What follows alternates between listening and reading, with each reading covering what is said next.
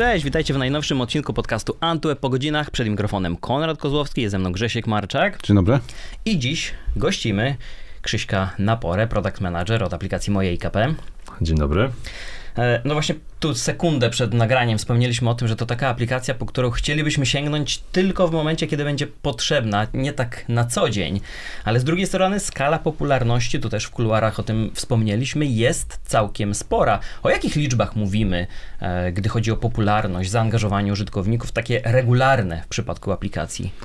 E, jeżeli chodzi o regularne korzystanie z aplikacji, no to tutaj, tak jak wspomniałeś właśnie przed chwilą, zbyt regularnej y, y, użyteczności y, nie ma, jeżeli chodzi tutaj o, o konkretnych użytkowników, dlatego że jest to aplikacja, która jest przeznaczona głównie wtedy, do wykorzystania głównie wtedy, kiedy faktycznie jesteśmy chorzy kiedy mamy jakieś sprawy do rozwiązania związane ze zdrowiem. Aczkolwiek to też się zmienia, ponieważ dodaliśmy tam trochę rzeczy takie, które mają nas edukować, motywować do pewnych działań takich fajnych, prozdrowotnych, typowo profilaktycznych e, i które umożliwią nam faktycznie odpalenie tej apki e, codziennie, być może nawet kilka razy dziennie w pewnych funkcjonalnościach. Mhm. A to jest ciekawe, bo mm, wy, wygląda na to, że wy dokładacie serwerów do aplikacji wtedy, kiedy idzie grypa. Czy, czy to wtedy możecie liczyć na wzrost y, liczby użytkowników? No słuchajcie, dzisiaj patrzyłem rano właśnie na statystyki wykorzystania aplikacji i mam taki trend y, miesiąc do miesiąca. No i widać, że faktycznie w tym momencie wrzesień jest dużo wyżej niż sierpień i to faktycznie widać, tak. To, to, to taki może być barometr zdrowia Polaków i wy, mhm. wy wiecie pierwsi, czy idzie jakaś e, epidemia, pandemia, czy jakieś choróbsko ciężkie? No powiem szczerze, że trochę, trochę to widać, tak. Widać to na statystykach. Jeżeli faktycznie coś się zaczyna dziać, to tych użytkowników mamy wtedy automatycznie więcej. I o jakich liczbach mówimy w takim razie? E, no Statystyki pokazują, że jest to około 6 e, tysięcy użytkowników w ciągu e, każdego 30 minut, które mamy. E, I jeżeli chodzi w ogóle o użytkowników, no to w tygodniu mamy ich około 200-300 tysięcy mniej więcej. Mhm. A miesięcznie i taki total, ilu jest zarejestrowanych? Total zarejestrowanych w chwili obecnej, takich, którzy korzystają i są spięci z internetowym kontem pacjenta, bo to też jest dosyć istotne, mamy pewne funkcjonalności aplikacji, które są dostępne bez potrzeby e, podpięcia się tutaj pod mhm. system e-zdrowie i takich użytkowników tutaj nie liczymy. Są to, dla nich są specjalne funkcjonalności pewnie, o których sobie jeszcze pogadamy. E, natomiast tych, którzy faktycznie są aktywowani, e, są spięci z systemem e-zdrowie, to jest ponad 2 miliony, to jest chyba 2,3 miliona użytkowników w tym momencie. E, którzy aktywnie korzystają z aplikacji mojej KP i to cały czas e, ta liczba rośnie. A gdy mówimy o takim zaangażowaniu w rozwój, bo już aplikacja jest rozwijana od pewnego czasu, więc e, jak tutaj, bo wiemy też, jak to wygląda na takim klasycznym rynku aplikacji. Mamy tam sekcję do feedbacku, mamy te wszystkie social media, e, ludzie są w kontakcie e, wręcz można powiedzieć bezpośrednim z deweloperami. A jak w przypadku mojej IKP, czy wy dostajecie sygnały bezpośrednie? Oczekujemy tego potrzebujemy tego, e, czy raczej wyławiacie gdzieś te informacje z takiego echa, pleneru? No mamy kilka miejsc. Takim jednym z głównych miejsc, do którego każdy ma dostęp, to są oczywiście opinie na sklepie. Mhm. Oj, tam mamy naprawdę przeróżne e, potrzeby użytkowników, e, niektóre naprawdę celne, e, które staramy się zrealizować a niektóre totalnie abstrakcyjne. E, Monetyzacja na przykład, rozumiem, przeskoczenie w kolejce. Niektórzy no, mogli oczekiwać. Dokładnie tak. Serio? nie, to strzelam, ale, ale jeśli, jeśli różne skrajne, to... Zapłacę stówę za miesiąc szybciej do lekarza? So, so, są czasami różne, różne pomysły. Różne pomysły. E, najbardziej tymi takimi najczęściej pojawiającymi się, o które ludzie nas proszą, e, tutaj nasi użytkownicy, to jest dodanie informacji na temat daty ważności recepty. Mhm. E, I druga sprawa to jest dodanie zwolnień e, w aplikacji mojej KP. No, wiążą się z tym pewne rzeczy, które musimy e, z jednej strony wykonać po naszej stronie, bo my bardzo chętnie taką datę byśmy dołożyli i z perspektywy technicznej nie jest to żaden problem. Problemem są natomiast rejestry i ich utrzymanie ponieważ e, ważność recepty zależy od tego, jaki to jest lek, czy jest to antybiotyk, czy jest to lek zwykły, czy jest to lek, który jest dodatkowo e, szczepionką. E, I stąd są różne te daty ważności. Nie ma w tym momencie jednego stałego rejestru, który byłby tutaj też pod naszą kontrolą, Mhm. e, takiego, z którego moglibyśmy korzystać i bezpośrednio e, takie elementy umieszczać. E, W każdym razie on jest w tym momencie na ukończeniu i mam nadzieję, że jeszcze w tym roku to się pojawi. To jest dosyć istotna rzecz, którą my sami wiemy, nam też brakuje jako użytkownikom nawet informacji, słuchaj, pip, pip, tutaj dostaję powiadomienie, tak, wykup tą receptę, bo zaraz ci e, minie termin ważności. No zdarzałem się. No, no dokładnie. A ocenianie lekarzy? Bo to jest ciekawy wątek, na pewno ekscytujący. No taki najbardziej... Prywatne serwisy, które mm, no, no, są takie, znany lekarz, czy tam i tak dalej, to, to nie ma problemu tam. Ludzie wprost oceniają, a tutaj pewnie byłoby to wyzwanie. I RODO i inne rzeczy, prawda? Tak, znaczy no, ze znanym lekarzem też jesteśmy e, w kontakcie. Tutaj akurat też znam się z Mariuszem Grałewskim. Mamy czasami, wymieniamy się Mhm. tutaj dobrymi praktykami. E, Fajnie nam to idzie. E, Z drugiej strony, czy tam jest faktycznie e, rynek komercyjny, w którym. Mhm. Za opinią, za oceną idą oczywiście pewne decyzje później użytkowników. Tutaj w naszej aplikacji faktycznie mamy możliwość oceny tak zwanego świadczenia, czy tam zdarzenia medycznego, czyli coś, co się wydarzyło. Możemy wskazać nie tyle też lekarza, chociaż tam jedno z pytań jest, doty, dotyczy akurat lekarza, ale możemy ocenić, czy łatwo było się dostać na taką wizytę, czy Mhm. problem był z rezerwacją, czy podczas wizyty nasze e, problemy zostały rozwiązane. Te wszystkie dane służą e, tylko i wyłącznie w kontekście poprawy e, jakby grupy świadczeń, które e, są e, realizowane przez e, różne podmioty, zbadania tego, zobaczenia w czym Ministerstwo Zdrowia, bo to z tych danych korzysta Ministerstwo Zdrowia, w czym Ministerstwo Zdrowia może pomóc, żeby tutaj było lepiej. Mhm. To ja z grubej rury teraz przywalę. Okej. E, Jak dużo e, ta aplikacja o nas wie sama? Zakładam, że bardzo dużo. I jak to jest e, bezpieczne? Jak to jest zabezpieczone wszystko? Okej, e, spodziewałem się tego pytania, zresztą jest to dosyć istotne. E, W ostatnich dniach myślę, że jeszcze bardziej istotne. E, Jeżeli chodzi o zabezpieczenie danych, to e, po pierwsze mamy właśnie tą, żeby dostać się do swoich danych w ogóle w systemie zdrowia, musimy aktywować aplikację. Aktywacja aplikacji jest niczym innym jak właśnie tym technicznym zabezpieczeniem. Znaczy tworzony jest specjalny certyfikat połączenia pomiędzy aplikacją mobilną a systemem e-zdrowie. Mhm. Jest to certyfikat, który umożliwia szyfrowane połączenie pomiędzy tutaj właśnie telefonem a e, serwerami, które e, stoją w centrum e-zdrowia e, i pozwalają na bezpieczną wymianę danych. Z drugiej strony, również po stronie aplikacji mobilnej są wykorzystywane bezpieczne kontenery, w których te dane są przechowywane w taki sposób, żeby po prostu najzwyczajniej w świecie nie można się było do tych danych dostać. To jest oczywiście w kwestii technicznej. Z drugiej strony cały czas e, też e, bierzemy udział w różnych kampaniach e, mówiących, jak e, e, istotnym jest między innymi podwójne uwierzytelnienie, e, w jaki sposób korzystać bezpiecznie z takiej aplikacji, e, jak e, korzystać na przykład, albo czy nie przekazywać komuś kodu PIN, jeżeli taki kod PIN żeśmy sobie tutaj nadali, na przykład, żeby bardziej korzystać z biometrii, e, jako no tutaj w miarę bezpiecznego e, w miarę bezpiecznego połączenia tutaj do e, aplikacji. E, I to jest jedna rzecz. Z drugiej strony, te dane wszystkie, które są u nas e, w, pokazywane w aplikacji, one de facto e, lądują w pewnej części na urządzeniu. To, to jest część, która umożliwia nam dostęp w trybie offline, kiedy nie mamy na przykład dostępu do internetu. Wtedy te dane, które ściągnęliśmy wcześniej, one są zachowane do czasu, kiedy się połączymy i one się zaktualizują. Na przykład recepta zostanie zrealizowana, prawda? No to wtedy Mhm. już takich, takich informacji nie przechowujemy. Przechowujemy tylko te informacje, które są potrzebne do wykonania usługi.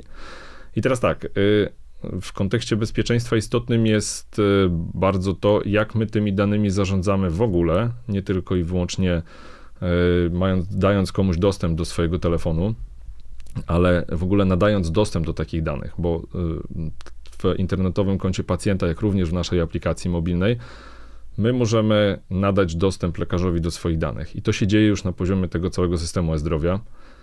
My umożliwiamy taki interfejs, którym wskazujemy, że taki i taki lekarz, bądź na przykład taka i taka przychodnia, bądź taka apteka I to może już mieć... teraz można zrobić? Można to zrobić Już w teraz aplikacji? jest w aplikacji.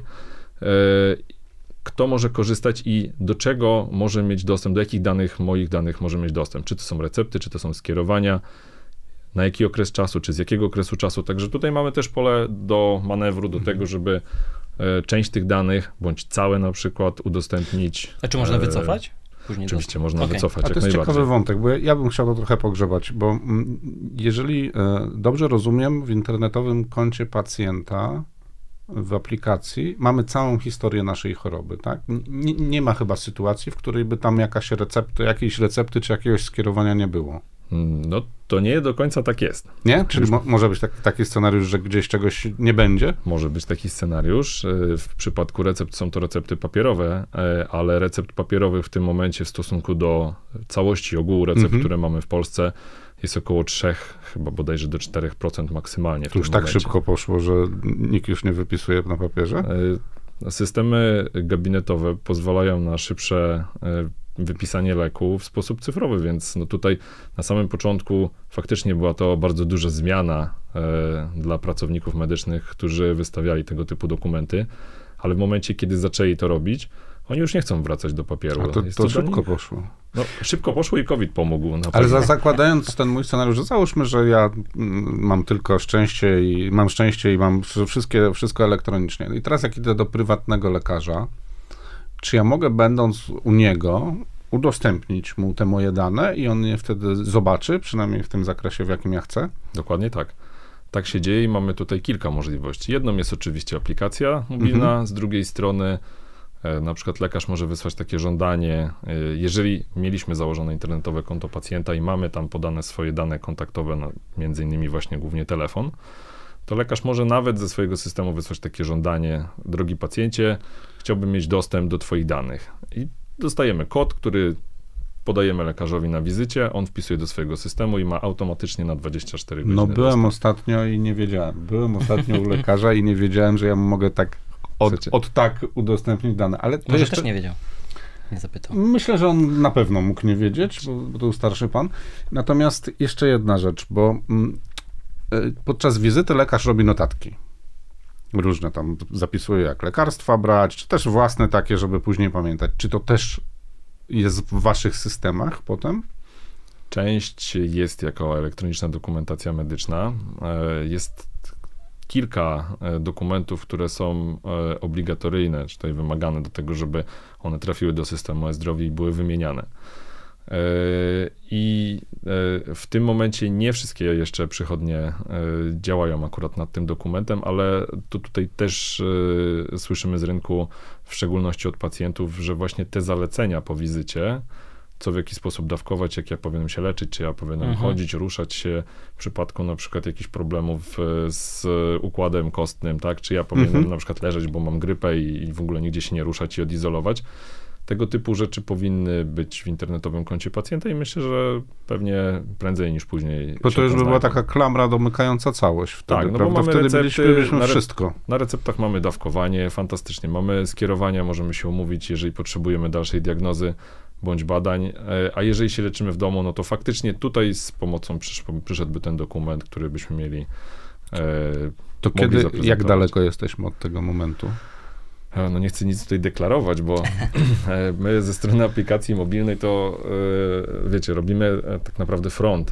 Tutaj istotą jest ta część, która jest w całym systemie zdrowia, Mhm. czyli wymiana dokumentacji medycznej. Z jednej strony to jest oczywiście część techniczna, ale z drugiej strony to jest też zagadnienie dotyczące tego, żeby podmioty tutaj, do których idziemy, do lekarza, do, do przychodni, żeby one te dane przekazywały. Jeszcze nie jest to też stuprocentowe. Nie, nie wygląda to w tym momencie w przypadku zdarzeń medycznych tak cudownie jak e, w receptach. E, Cały czas te e, przychodnie się przyłączają, czy, czy też inne podmioty, które świadczą tutaj usługi medyczne. No i czekamy na ten moment, kiedy to wysycenie będzie dobre, żeby zacząć kolejne, prezentować kolejne fajne usługi. Mhm. A odnośnie bezpieczeństwa, bo jeszcze jest jeden wątek. Nie zawsze my sami będziemy mogli uzyskać dostęp. E, Różnie bywa ze zdrowiem. E, więc jeszcze kwestia upoważniania bliskich. Tutaj wiemy, że przecież w takim klasycznym modelu e, szpitalnym, przychodnianym mogliśmy upoważnić inne osoby do tego, by do tych danych miały e, jakikolwiek dostęp. Jak, jak tutaj to wygląda? No bo biometria PIN, no możemy przekazać, ale może ktoś zapomni, nie zapisze. Czy tutaj jakieś wygodniejsze metody są? W przypadku aplikacji mojej IKP mamy taką możliwość udostępnienia komuś dostępu do swoich danych. Podobnie to wygląda jak e, udostępnianie, dos, e, dawanie dostępu e, lekarzowi. Wybieramy sobie e, osobę, wpisujemy jej numer PESEL, wpisujemy nazwisko, e, pokazuje nam się informacje na temat tej osoby. Również wskazujemy, jaki zakres danych, informacji może mieć dostępna i wtedy ta osoba staje się naszym pełnomocnikiem. Ona w swojej aplikacji y, mojej IKP może sobie zmienić kontekst po prostu najzwyczajniej w świecie na y, kontekst tej osoby, która dała takie uprawnienie Mhm. i przeglądać jej dane, realizować recepty. No tak na przykład y, wygląda też u mnie w domu. Byłem ostatnio u lekarza, właśnie wspominałem wam, że miałem tam pewną drobną infekcję, dostałem receptę, pojechałem do domu, żona dzwoni, o widzę, że receptę dostać, ci ją wykupię, prawda? Ja mówię, no cudownie w ogóle. Nie To muszę ci jej dobre. nosić. W moim IKP dostała powiadomienie, że dostałem receptę. Tylko wygląda na to, że my nie jesteśmy hardkorowymi userami, skoro nie znamy tych funkcji. Albo zbyt mało chorujemy. Ale, ale to jest dobre właśnie. To jest dobre, że nie znamy, to się, to się dowiemy. No dobra, udostępniliśmy, żona widzi, yy, w sumie rodzice mogli. Ej, Czy jest ograniczona liczba użytkowników, które możemy? Nie ma, nie ma Okej. ograniczonej liczby Mhm. użytkowników. Ja na przykład widzę wszystkie dane swoich rodziców, bo to też jest dla nich bardzo pomocne. Yy, Już yy, no, są mocnymi silversami. Yy, Nie są też tacy biegli, jeżeli chodzi o technologię. W związku z czym założy, moja mama akurat założyła tutaj sobie swoje internetowe konto pacjenta, bo istotnym jest to, żeby druga osoba też zalogowała się do tego internetowego konta pacjenta i nadała uprawnienia. Yy, Dodała mnie jako swojego pełnomocnika i teraz w pełni widzę, co się dzieje, tak naprawdę, kiedy jest na wizycie, czy po, potrzebuje jakiegoś wsparcia, czy mogę jej łatwiej pomóc wyszukać Mhm. yy, jakąś yy, placówkę, której dostała skierowanie. A jeszcze jedną ważną rzeczą, jeśli chodzi o bezpieczeństwo, to jest jakiś taki log, kto, kto przeglądał nasze dane. Tak. Czy my w nim będziemy widzieli zarówno lekarza, który mm, sprawdzał nasze dane, jak i na przykład, że żona zajrzała do naszych danych? Jeżeli chodzi o log, to wszelkie dostępy do danych są logowane tutaj i one są odkładane w systemie zdrowie. W pewnym momencie ta usługa powstała, tylko była dość ciężka i e, na tej zasadzie, że no, pędziliśmy również z innymi funkcjonalnościami i nie była na tyle czytelna, żeby łatwo można było zobaczyć, Mhm. co jest w środku. Tam po prostu prezentowane były identyfikatory. Dla- Stąd tej usługi żeśmy jeszcze wtedy nie publikowali. E, Teraz bardzo intensywnie pracujemy nad tym, żeby w najbliższych tygodniach, e, na pewno w tym roku jeszcze pojawiła się właśnie po stronie internetowego konta pacjenta, na pewno w, po stronie webowej, ale myślę, że po stronie aplikacji mojej KP również, żebyśmy zobaczyli faktycznie, że ktoś wchodził na nasze konto, widział, co widział, w jaki sposób e, się zachowywał tutaj w kontekście na przykład lekarza, czy właśnie wspomnianej żony, czy osoby bliskiej. E, Te dane tak są logowane i będziemy chcieli w tym roku udostępnić taką funkcjonalność, żeby zaprezentować, kto, kto je przegląda. A skoro rozmawiamy o samym rozwoju i budowie aplikacji, jak to wygląda za kuluarami? Ile osób nad nią pracuje? Czy to cały sztab ludzi, budynek, Jak bazy pięter? danych macie? Takie, żeby w tera poleciało, bo, bo to ludzie lubią takie. W Tera to, w tera to możemy te hurtownie bym się pochwalić, tam Tera to tam na sekundę jest zasysane praktycznie. Wow. E, ale jeżeli chodzi w ogóle o samą pracę, to zespół frontendowy razem z testerami, razem z analitykami, e, to jest tutaj z product ownerem, ze Scrum, master, e, Scrum Masterem, to jest 16 osób e, części frontendowej.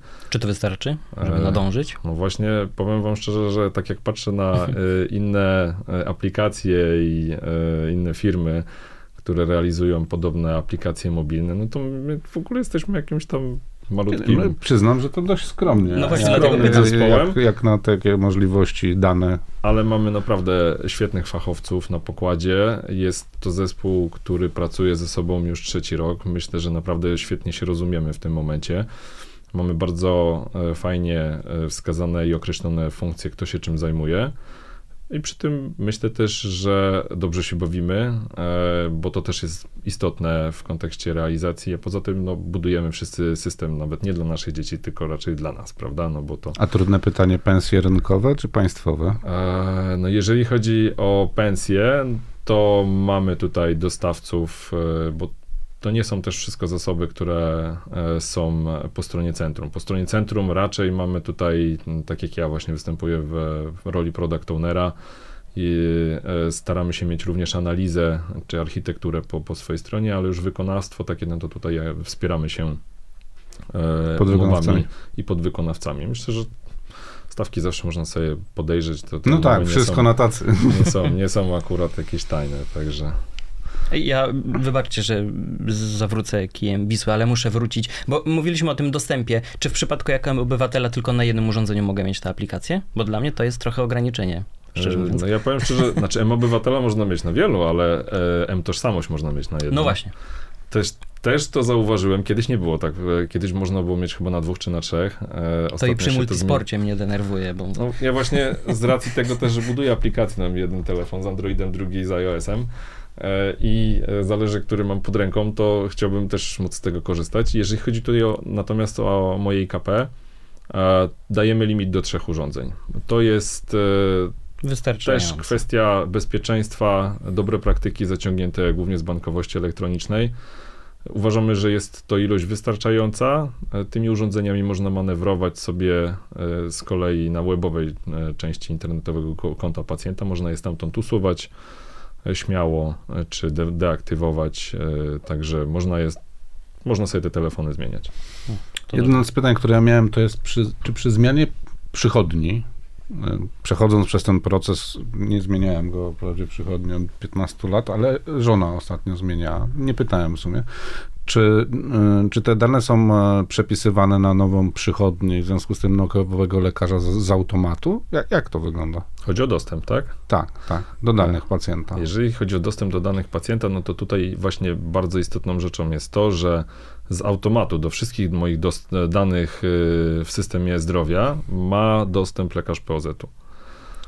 Do Okej. wszystkich. Tak, ja go nie muszę, nie muszę mu dawać tego dostępu, on ma je z automatu, a to dlatego, Ale że ten z tej przychodni, do której się tam do której tak? jestem zapisany. Tak, tą Okej. przychodnię też można sobie sprawdzić y, w aplikacji mojej KP, zobaczyć do jakiej przychodni przynależę. To też jest w, pełen, w pewnym momencie pewien przełom, bo się okazuje, że gdzieś ktoś był zapisany jako dziecko na przykład i e, potem sprawdza, który jest jego POZ, bo nie chorował, po prostu nie potrzebował chodzić do lekarza i nagle się okazało, o Boże, to jestem gdzieś przypisany w ogóle do jakiejś przychodni, tak?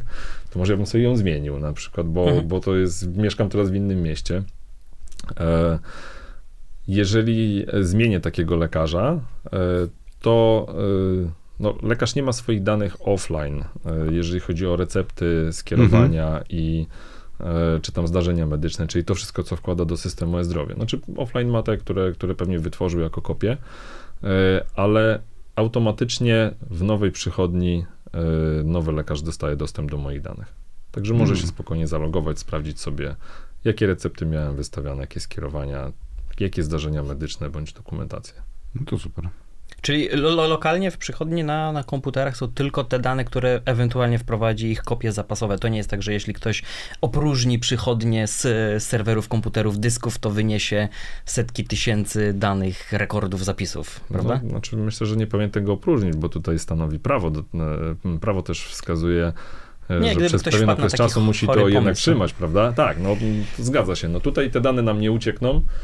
E, Jest, są one, można powiedzieć, w chmurze, ale naszej prywatnej, prawda? To nie jest tam jakaś chmura e, akurat e, zewnętrzna u dostawcy takiego ogólnodostępnego, Mhm. no to ze względu właśnie też między innymi na bezpieczeństwo danych. E, Są to nasze serwerownie, dostęp jest przez sieć internet, więc nie ma problemu tutaj, Czy to żeby... jest jedno takie data center, czy, czy więcej? E, Jest więcej data center, ale tutaj też o szczegółach bym nie chciał mówić. A jak dużo bazy macie? Jak dużą bazę ma, ale czego? Zależy czego, bo e, No jeżeli, właśnie, dobre pytanie. jeżeli chodzi o e, elementy poszczególne, no to tutaj cały system zdrowia e, działa na mikroserwisach. E, Więc mamy różne punkty dostępu po to właśnie, żeby łatwo go rozwijać i szybko. Jeżeli mamy coś do stworzenia, to bierzemy to na warsztat. Zresztą tak jak e, nawiązując do tego, jak pytaliście, jak pracujemy, no to pracujemy akurat w Agile'u, w pełnym Mhm. skramie. Co dwa tygodnie mamy e, review, prawda? Mamy sprinty właśnie dwutygodniowe, wszelkie tutaj e, ceremonie skramowe. E, I właśnie ta cała architektura, którą mamy, e, czyli tutaj architektura oparta o mikroserwisy, pozwala nam na y, wzięcie pewnej, pewnej części pewnego elementu, który z kolei łączy się już z odpowiednią bazą, prawda? No niektóre bazy mamy relacyjne, niektóre już przestały być relacyjne, bo po prostu są za duże, tak? Mhm. E, Antwerp też jest na mikroserwisach, chciałem powiedzieć. A, no to No coś nas łączy.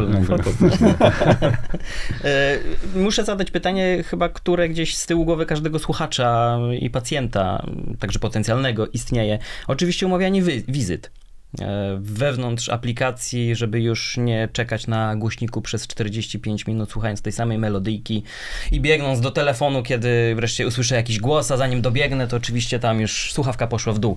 Więc kiedy w aplikacji mówimy taką wizytę w ciągu 15 sekund, no. Jezu, byłoby cudownie. Ja też E, jestem za. Coś takiego było możliwe w przypadku, jest dalej możliwe w przypadku e, re- rejestracji na szczepienie przeciw COVID. Tak. Mieliśmy w, Tak. taki przykład mieliśmy właśnie w aplikacji mojej KP również. Można było spokojnie się e, zapisać e, z, z tego poziomu. Teraz taką możliwość dajemy e, w kontekście HPV, e, szczepień HPV tutaj dla dzieci dwo- 12-13 lat e, i e, badań profilaktyki 40+. Nie ma tego jeszcze na, na co prawda na aplikacji mojej KP, jest to na części webowej. E, Nad tym pracujemy, żeby to było dostępne też w tym roku, bo uważamy, że to są fajne i potrzebne akurat badania i szczepienia w przypadku HPV. Mhm. E, I no, ta łatwość jednak, którą daliśmy i zobaczyliśmy, jak wygląda możliwość e, właśnie rejestracji poprzez e, tego typu systemy, no motywuje nas, żeby to cały czas rozszerzać. A co jest E, barierą e, taką największą w przypadku takich klasycznych wizyt do przeskoczenia? Największą barierą są grafiki lekarzy. Którzy musieliby w systemie jak Utrzymanie trzymać ich przez, przez przychodnie. To jest chyba największa bariera, ponieważ każda przychodnia ma inne zasady zatrudniania. Każda przychodnia ma inne Mhm. grafiki. Tutaj zdradzając trochę, mamy taki system przygotowany rejestracji w tym momencie. E, on właśnie jest wykorzystywany dla tej profilaktyki 40 plus i HPV. E, Cały czas e, pracujemy nad tym i rozmawiamy tutaj z interesariuszami, w jaki sposób wdrożyć to w całym spektrum, czyli od przychodni POZ po lekarza specjalistę czy, czy wizytę w szpitalu. E, I, I cały czas do tego dążymy. No tutaj nie mamy jeszcze wszystkich elementów e, układanki. Możemy sobie wyobrazić, że pewnie fajnie by to wyglądało, na przykład tak jak na znanym lekarzu, ale nie jest to aż tak proste.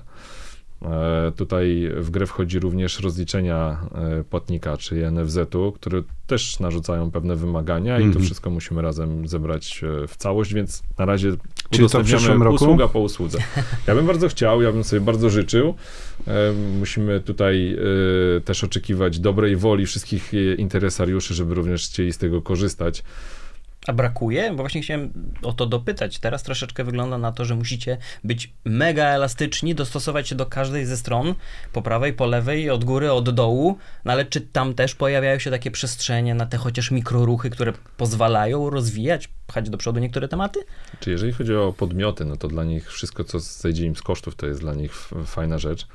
E, Z drugiej strony to zdrowie bardzo się rozpędziło i od 2018, kiedy weszły pierwsze recepty, internetowe konto pacjenta, minęło zaledwie 5 lat, a tych usług, które jest w tym momencie dotyczących e-zdrowia jest naprawdę dużo. I wyobraźcie sobie, że każdy z tych podmiotów, jeżeli by chciał skorzystać z każdej tej usługi, no to musi oczywiście e, zamówić z kolei swoją usługę u dostawcy, żeby on go spiął z jego systemami. To jest naprawdę olbrzymia robota. Często jest tak, że e, jeden dostawca obsługuje wiele podmiotów, e, ale z kolei e, wszyscy chcą w tym samym czasie mieć jakąś usługę. On nie ma też tylu ludzi, żeby oni to ogarnęli w tym samym czasie, bo najczęściej nie są to takie pudełkowe rozwiązania, wrzucam update i już. E, I stąd ta, ta, cała, e, ta cała zmiana chwilę trwa. E, ale na przykład po takiej usłudze jak zamawianie recept, e, którą opublikowaliśmy właśnie w aplikacji mojej KP w tym roku, widać, że e, no, Nie jestem w temacie. Co znaczy zamówienie recepty?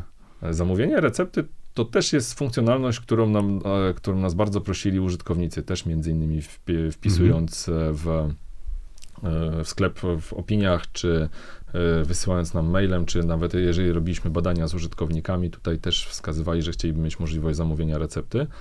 E, W tym momencie, jeżeli Twoja przychodnia jest spięta z tą usługą również, z aplikacji mojej IKP y, możesz sobie odnowić receptę, którą już dostałeś. Czyli wchodzisz sobie na recepty i masz tam taki przycisk na dole zamów receptę. Jak sobie klikasz, wtedy wskazujesz, który lek, ta, to żądanie leci do twojego POZ-u, do twojego lekarza, który ma właśnie dostęp do twoich danych. Nie, tak naprawdę nie musisz iść w ogóle wtedy na wizytę, tylko dostajesz A taką to moja żona receptę. ostatnio właśnie jechała po przedłużenie, po Mhm. odnowienie recepty do lekarza na wizytę. Y, I Nie wiedziała o tym. Kilka tapnięć. Słuchajcie, ale to bardzo dużo podmiotów o tym nie wiedziało. Dopiero jeżeli, jak faktycznie wprowadziliśmy taką usługę na, e, na aplikacji mobilnej, mówiliśmy ludziom, pogadajcie też ze, ze swoimi przychodniami, bo jednak przychodnie też słuchają e, swoich pacjentów. Mhm. E, jest to często rynek komercyjny. To e, ta ilość obsługujących POZ-ów automatycznie zaczęła się zwiększać. Nawet ostatnio mój został podpięty i w ogóle mega się cieszę. A to, ale bo do tej pory to pewnie było tak, że jak się lekarz znał z pacjentem, to pacjent dzwonił, skończyła mi się recepta, proszę o przedłużenie, on wystawiał, Tak. bo od razu był link SMS tylko- i tyle, nie? musiał trafić w to okienko, żeby ten lekarz odebrał ten telefon. No i to jest problem. A tutaj też można sobie fajnie poukładać pracę. No zobaczcie, mam na przykład pół godziny, prawda, na analizę pacjentów, czy tam, nie wiem, godzinę, zależy te, od tego, ile tych takich zgłoszeń e, wejdzie. I mogę takie recepty wystawiać bądź nie, prawda? I informować pacjenta, nie jednak zapraszam e, tutaj do siebie na konsultację, zanim taką receptę wystawię. Czy nowe funkcje, bo rozmawialiśmy przed nagraniem o dostępie do beta systemów czy, czy wersji, że mamy dosyć, ale jeżeli chociaż połowa z tego, co mówimy zaraz będzie, to ja się zapiszę do bety. Czy są publiczne beta testy nowych funkcji? Czy jakaś grupa otrzymuje je wcześniej? Czy prowadzicie takie testy AB też jak najwięksi? E, czy tutaj jest to tak e, troszeczkę z górki prostolinijnie i wszyscy dostają porówno, a testujecie tylko wewnątrz? Słuchajcie, to różnie bywa akurat, zależnie od funkcjonalności. Okej. E, no, niestety, a może stety, e, bardzo dużo funkcjonalności, e, które wrzucamy, są robione e, albo oczekiwane przez użytkowników na już, prawda? Mamy je dosyć dobrze przebadane czy sprawdzone po stronie internetowego konta pacjenta tej wersji webowej. Jeżeli faktycznie to je odtwarzamy, można powiedzieć, albo dajemy taką funkcjonalność, bo nie odtwarzamy jej w 100%, ale e, robimy do tego inny interfejs, ale jeżeli robimy to na aplikacji mojej IKP, to my już tą wiedzę mamy e, i robimy wtedy tylko badania z użytkownikami, po prostu badania UX-owe, które nam pokazują, czy ten interfejs, który żeśmy zrobili, jest zrozumiały, bo to też jest dla nas bardzo istotne. Nie chcemy mieć w aplikacji czegoś takiego, co się nazywa poradnik, Mhm.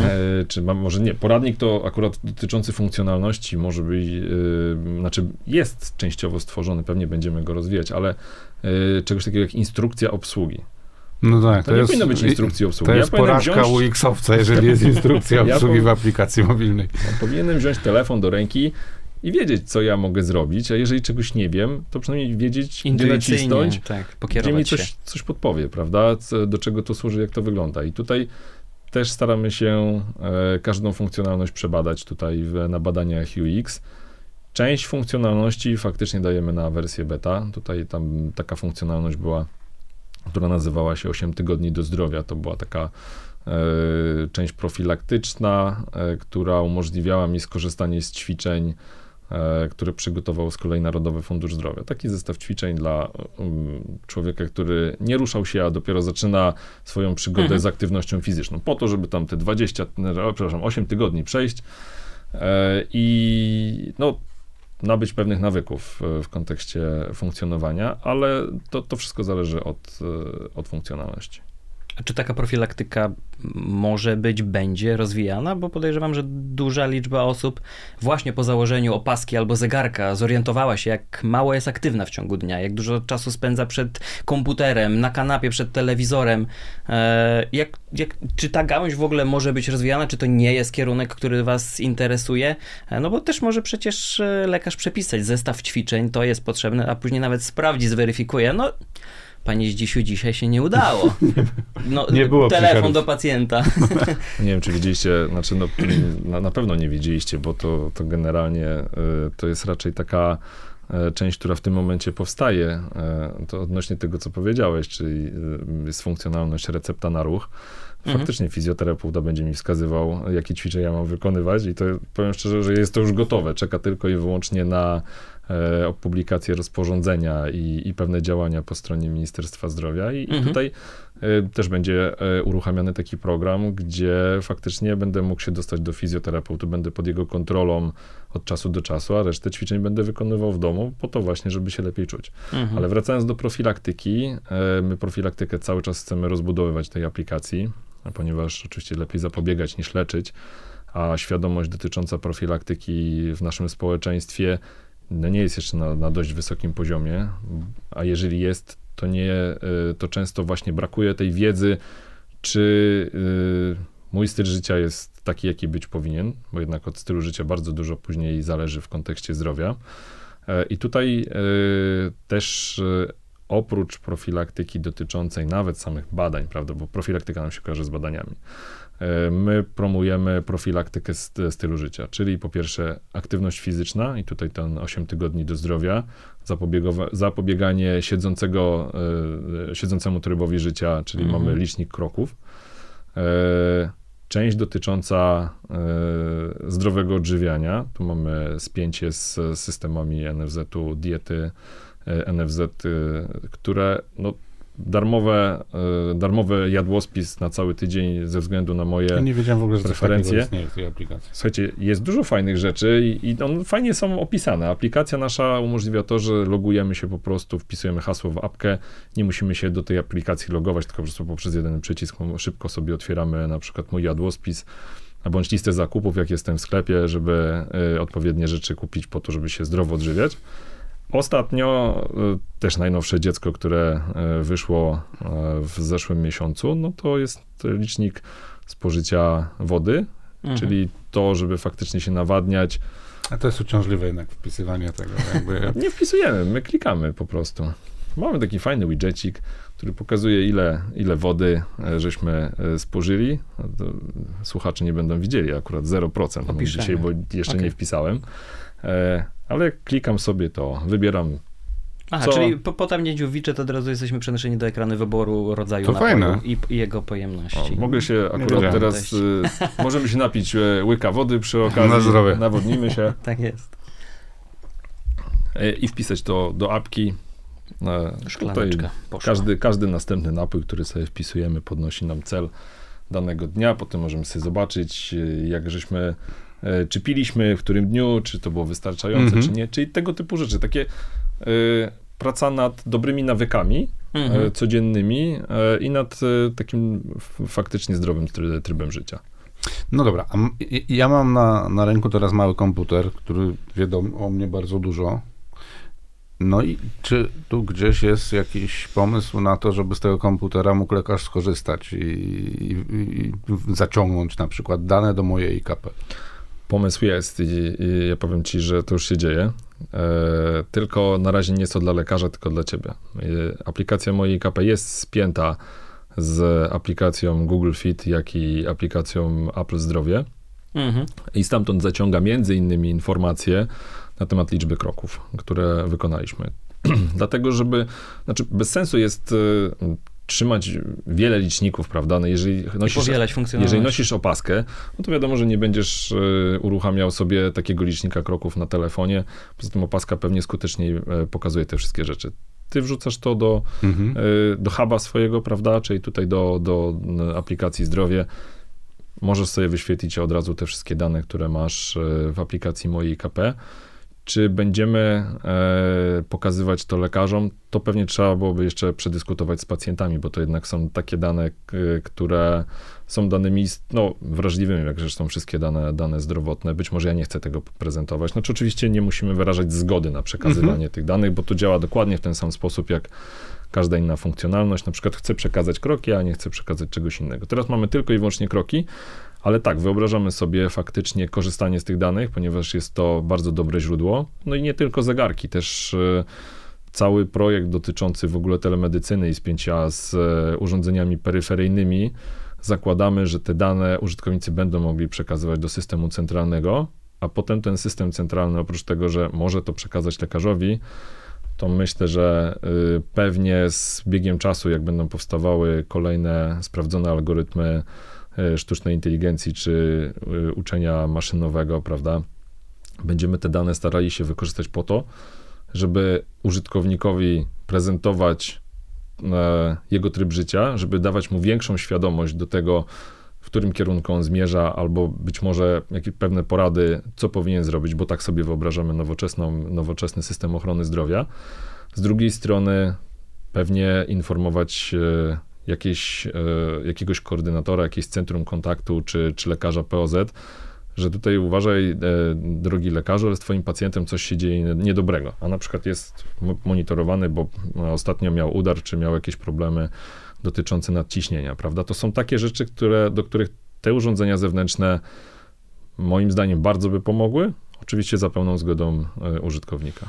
No tak, ale nie wyobrażam sobie, żeby ktoś na przykład, będąc pełnym świad- w pełni świadomy, nie chciał przekazać lekarzowi, który go leczy, wszystkich danych o swoim zdrowiu, no bo to Mhm. jakby jest podstawa. Ja pamiętam, byłem u lekarza, który się mnie pytał o ciśnienie i pokazywałem, no takie miałem w zeszłym tygodniu, jakby dobre czy złe, to już pan nie oceni, A tu już ale- przed wizytą mógłby zerknąć, zobaczyć, podsumować, przychodzisz. Słuchajcie, No otóż to, no, opcji jest dużo, no nagle się coś dzieje, to lekarz, tylko umówmy się, no jakby z, ca- z całym podziwem dla aplikacji, to nie zdarzyło mi się nigdy w życiu, że lekarz do mnie zadzwonił pierwszy w jakiejkolwiek sytuacji. No, to nie, teleporada była, przepraszam, to zamówiłem, No. ale jakby tu, tu ci lekarze rodzinni nie dzwonią raczej do swoich pacjentów. A, to nie zawsze tak bywa. Są pewne schorzenia, którymi na przykład pacjenci nie chcą się dzielić.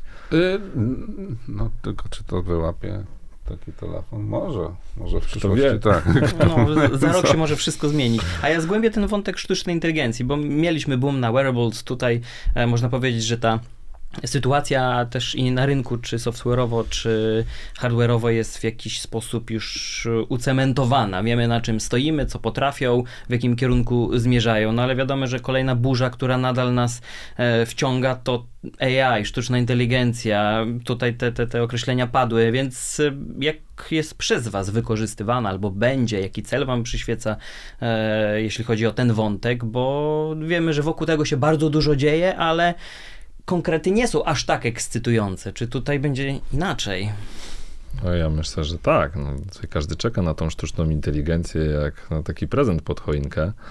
Żeby to E, tylko nie był najlepszy lekarz później. No nie, ja myślę, że po pierwsze to trzeba podejść do tego bardzo spokojnie e, i tutaj jeżeli chodzi o systemy ochrony zdrowia, które budujemy i na pewno w którym będziemy wdrażać tego typu rozwiązania, to jest budowanie świadomości każdego użytkownika tego systemu, że ma do czynienia ze sztuczną inteligencją. Nie może być tak i nikt tego nie zakłada, że sztuczna inteligencja zastąpi lekarza. Na koniec to zdanie lekarza musi być e, najbardziej istotne i też jest istotne to, że mając prawdopodobieństwo na przykład 90 iluś tam procent, e, nie popaść w taką rutynę, że wszystko zrzuca na sztuczną inteligencję. To ja myślę, że czeka nas naprawdę gigantyczny przełom i dużo nauki po stronie e, tutaj pracowników medycznych, jak również i po stronie e, użytkowników, żeby nie popaść w takie nadmierne zaufanie, bo mogą się wydarzyć różne rzeczy. Mamy tam 95 czy tam 96, nawet 99% przypadków okaże się, że jednak ten mój przypadek był inny i zaprowadzi mnie to zupełnie inne miejsce. To jest tego typu rzecz. Ale patrząc na najbliższe plany, no to pewnie będziemy chcieli, e, czy tam planujemy w ogóle też i patrzymy za tym, żeby wdrożyć też w mojej IKP e, coś, co, co też jest znane już e, z rynku komercyjnego, to znaczy taką ankietę, która ze względu na wskazywane przeze mnie objawy powie mi na przykład do jakiego lekarza specjalisty ja się powinienem udać, co powinienem e, skonsultować z moim lekarzem POZ-u, no bo tutaj lekarz POZ e, będzie, będzie takie skierowanie wypisywał, e, przynajmniej w kontekście publicznej ochrony zdrowia. I trochę mnie też przygotuje na rozmowę z lekarzem. To jest to tyle dobre i to też widać w badaniach nam wychodzi, że użytkownicy, czy tam w ogóle pacjenci bardziej niż użytkownicy. Idąc do lekarza, oni widzą ten tak zwany biały kitel i oni się tak stresują, że oni połowę zapominają tego, co chcieli powiedzieć. Ale to naprawdę, to jest nagminne. E, wypełniając taką ankietę spokojnie w domu przed pójściem do lekarza, oni mogą te wszystkie symptomy, te objawy wypisać. wypisać i taki raport gotowy lekarz mhm. może dostać już też również e, z, pewnymi, z pewnymi wskazaniami. Tak? To jest coś, A, te, te ankiety u lekarza czasami są wyzwaniem nawet dla ludzi, którzy się, nie wiem, są tam pytania, kiedy ostatnio chorowałeś, jakie ostatnio brałeś leki. To tutaj hmm. powinna aplikacja nie, wypełniać myślę, takie Tutaj pole. bardziej chodzi o objawy, prawda? Co cię Ale boli. takie I... pytania też są. To w domu mógłbym sobie usiąść, taki formularz wypełnić online, to się zawsze żony zapytam, bo ja nie rozróżniam Albo sprawdzę lekarzy. w aplikacji. Co, Albo co? sprawdzę w aplikacji, co miałem. Ale mogło, mogło być bez recepty coś też, nie? No, to też fakt. A właśnie, Czy rejestrowanie leków jest jakąś opcją w IKP, tych, które się przyjmuje? Jest i mamy w aplikacji mojej IKP nawet taką funkcjonalność. Tak? Że mogę sobie rejestrować wszystkie lekarstwa, które. Tak. To jest funkcjonalność, która właśnie jest jedną z funkcjonalności dostępną e, bez potrzeby aktywacji konta. Więc nie musisz nawet się logować, być aktywnym e, użytkownikiem, nie musisz się spinać z e, systemem e-zdrowie ale dobrze się jest mimo wszystko tutaj zaktywować, dlatego że z poziomu nawet takiej recepty możesz sobie dodać tak zwane przypomnienie o wzięciu leku. Yy, możesz dodać z poziomu receptę, możesz sobie po prostu wpisać, albo nawet yy, wziąć opakowanie takiego leku w rękę, yy, uruchomić skaner, też jest dostępny w aplikacji, zeskanować kod QR czy kod ten Data Matrix, który jest na tym opakowaniu. Wtedy szczytujemy nazwę z rejestru, jaki to jest lek, ty sobie wypełniasz informacje na podstawie e, dawkowania, czy informacji tej, której dostajesz od lekarza, jak często chcesz go przyjmować, e, ile trwa kuracja, e, czy to ma być Jeszcze powiedz, że puszem będzie przypominał. I puszem ci przypominał. No nie, no to, znaczy, to ja się cieszę, że ja nie znam tak dobrze tej aplikacji, bo znaczy, że nie muszę, że tak, nie tak, potrzebuję. Tak. Słuchajcie, no, ale to jest też funkcjonalność, którą z kolei pytają nas przez cały czas e, kraje Unii Europejskiej, członkowie, z którymi jesteśmy w, w, stałym kontakcie. Oni stwierdzili, że to jest w ogóle przełomowe i dlaczego jeszcze nikt oprócz nas na to nie wpadł. E, my ją cały czas tutaj rozwijamy po to, żeby e, faktycznie dla użytkownika było to jak najlepsze. W planach mamy, to no, mówię w planach i tak też sobie wyobrażamy i też po rozmowach z interesariuszami widzimy to, że fajnie by było również, żeby takie, takie leki, które mam tutaj, właśnie tą przypominajkę, mógł y, obsługiwać jakiś koordynator bądź lekarz. lekarz. Z lekarzami czasami jest tak, że po prostu nie mają najzwyczajniej w świecie czasu, prawda? Y, może taki plan na podstawie recept przygotować nam na przykład jakiś, jakiś asystent, prawda, czy, czy jakiś koordynator. E, i wpisać to po prostu w system, po to, żebym ja dostawał powiadomienie faktycznie o tych lekach, kiedy ja mam je brać, o której godzinie i co z czym je łączyć, prawda? No bo to też jest mega istotna rzecz. W sensie, tak. To już w ogóle wymyśliłem zupełnie nową opcję. Wprowadzamy wszystkie leki, jakie mamy w domu, domową apteczkę, wypełniamy ankietę z objawami i dostaję powiadomienie, jeśli e, będzie sprecyzowane jakieś schorzenie, choroba lub zbliżająca się infekcja, dostaję konkretne informacje, co zażywać. Niektórzy nie wiedzą. Producenci lodówek tak próbowali z lodówkami, że tam zdjęcia i wszystko wiem, co jest w lodówce i później same skomponuje ci obiad. Aha. Tutaj no jednak lekarz powinien mimo wszystko Poszedłeś za daleko, poszedłeś tak, za no daleko. Ja nie, wiem. wszystko wisiał w aplikacji. Opcja, gdzie AI przejęłoby rolę lekarza. Y, no myślę, że y, nie jest to w tym momencie kierunek, którym, który powinniśmy iść do końca. Mhm. E, ale jeden mały feedback zostawię na koniec, może też już ci przyszło do głowy. I jeśli już będziemy umawiać lekarzy, to ja bym poprosił szybką synchronizację, wklejenie do kalendarza mojego własnego, osobistego, takiej wizyty. Powiadomienie to, to jedno, ale chyba. no oczywiste, nieoczywiste. Y, z jednej strony rzeczywiście dzisiaj można wszystko wyeksportować, wrzucić, skopiować, także wydarzenia sportowe w ten sposób. Dzięki temu, że są w moim głównym kalendarzu, to patrzę na niego stale i, i wiem, że coś nadciąga, ale z drugiej strony wciąż gdzieś tam po naszej stronie. Jedynym e, zagrożeniem, Europy jakie tak widzę jest. dla tych rejestracji y, wizyt, no to są jednak ta grupa ludzi tak zwanych wyklu- wykluczonych, czyli ci, którzy nie, nie znaczy to jest, musi być taki problem rozwiązany, bo ty, ty dzwonisz, czy starsza osoba, która już ma problemy na przykład z obsługą komputera czy Mhm. aplikacji, ona zadzwoni. A w Albo tym przyjdzie. czasie, albo przyjdzie, a w tym czasie w ciągu 10 minut będzie zarejestrowane 27 wizyt i jest y, pełno. Ale zobaczcie, to, to już żeśmy przerabiali przy COVID-zie. To mamy dos, doskonałe doświadczenie e, i feedback z tego, co się działo przy szczepieniach. Nie wiem, czy pamiętacie pierwsze szczepienia 75+, pokazywali te kolejki od trzeciej w nocy, przecież przed przychodniami stali Mhm. starsi ludzie i czekali na to, żeby ktoś ich e, wpisał do systemu. No to jest właśnie ta grupa, która jest No najbardziej wykluczona i, i oni, oni po prostu nie potrzebują tych technologii. E, Z drugiej strony mieli bliskich, którzy wiedzieli, że takie rzeczy można zrobić w internetowym koncie pacjenta i jedni ludzie stojąc od drugiej w nocy nie zdążyli się zapisać, na przykład do godziny 8 czy 9, bo wtedy miejsc zabrakło i tych szczepionek, które w, w pierwszym rzucie szły, a ich bliscy wstali sobie rano o godzinie 6.30, odpalili komputer, za Mhm. minutę byli zarejestrowani, tak? Tak. E, To, że to mamy akurat, jeżeli chodzi o ten przypadek, to mamy ten przypadek e, tutaj dobrze zdiagnozowany i dajemy, będziemy dawać możliwości, dajemy możliwości oprócz e, takiej rejestracji przez aplikację, e, również rejestrację telefoniczną i również aplikację, rejestrację normalnie w przychodni, czyli dostęp do tego systemu rejestracji bezpośrednio w przychodni, bo to musi być komfortowe dla pacjenta na każdym szczeblu. To to na koniec, bo troszkę już się nam zeszło. Ostatnie pytanie takie z, z, z kategorii banałów. Czy do końca roku zobaczymy coś nowego w aplikacji? No niewiele czasu zostało, to prawda, ale No czekaj, to jeszcze pełny kwartał jest. Słuchajcie, no, na no, niektórych też wiesz, tak, już e, ozdoby wiszą w niektórych miejscach świątecznych. Niektórzy nie zdjęli. A, okej. Też znam takie przypadki. E, słuchajcie, tak jak wspominałem, e, będziemy w, i celujemy w tym roku w e, część dotyczącą rejestracji na szczepienia HPV i e, 40. To są dwie rzeczy. Drugą rzeczą, którą też żeśmy obiecali i którą chcemy wykonać w tym roku, i nawet też wskazali ją w pewnej ankiecie na dwulecie aplikacji mojej KP, to jest e, zamawianie karty EKUS i certyfikatu zastępującego EKUS. To jest taka jej elektroniczna wersja. Nie wiem, czy w ogóle też słyszeliście. Myślę, że to Ja jest. mam ekusa plastikowego. Ja też. A jest, też A można mieć jest, cyfrowy. ale to będzie działało za granicą? Będzie działało za granicą i to wszystko opiszemy w jaki sposób. I to będzie w tym roku. To będzie w tym roku. Czyli na przyszłe wakacje już bez plastiku. Y, Tak, y, będziemy o wszystkim Was informować. Y, Tutaj na stronie pacjent.gov.pl będzie taka informacja. Trzecia rzecz to jest y, dla osób, które są objęte opieką koordynowaną właśnie w swoich POZ-ach, czyli mają takiego koordynatora i to już coraz bardziej jest popularne właśnie nie tylko lekarz, ale ktoś, kto pomaga mi y, umówić wizyty, no to jest właśnie obsługa tych wizyt, przypominanie też o wizytach na tydzień, na dwa tygodnie wcześniej, tych umówionych przez koordynatora i ten mój plan leczenia, który zostanie mi przygotowany. To są te rzeczy, które celujemy na ten rok.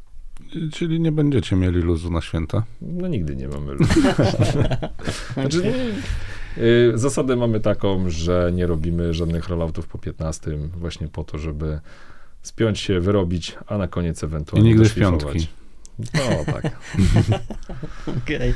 Serdeczne dzięki za rozmowę. Krzysiek Napara, Bardzo dziękuję. Grzesiek Marczak Dzięki. i Konrad Kozłowski. I do usłyszenia w następnym odcinku. Trzymajcie się. Na razie, cześć.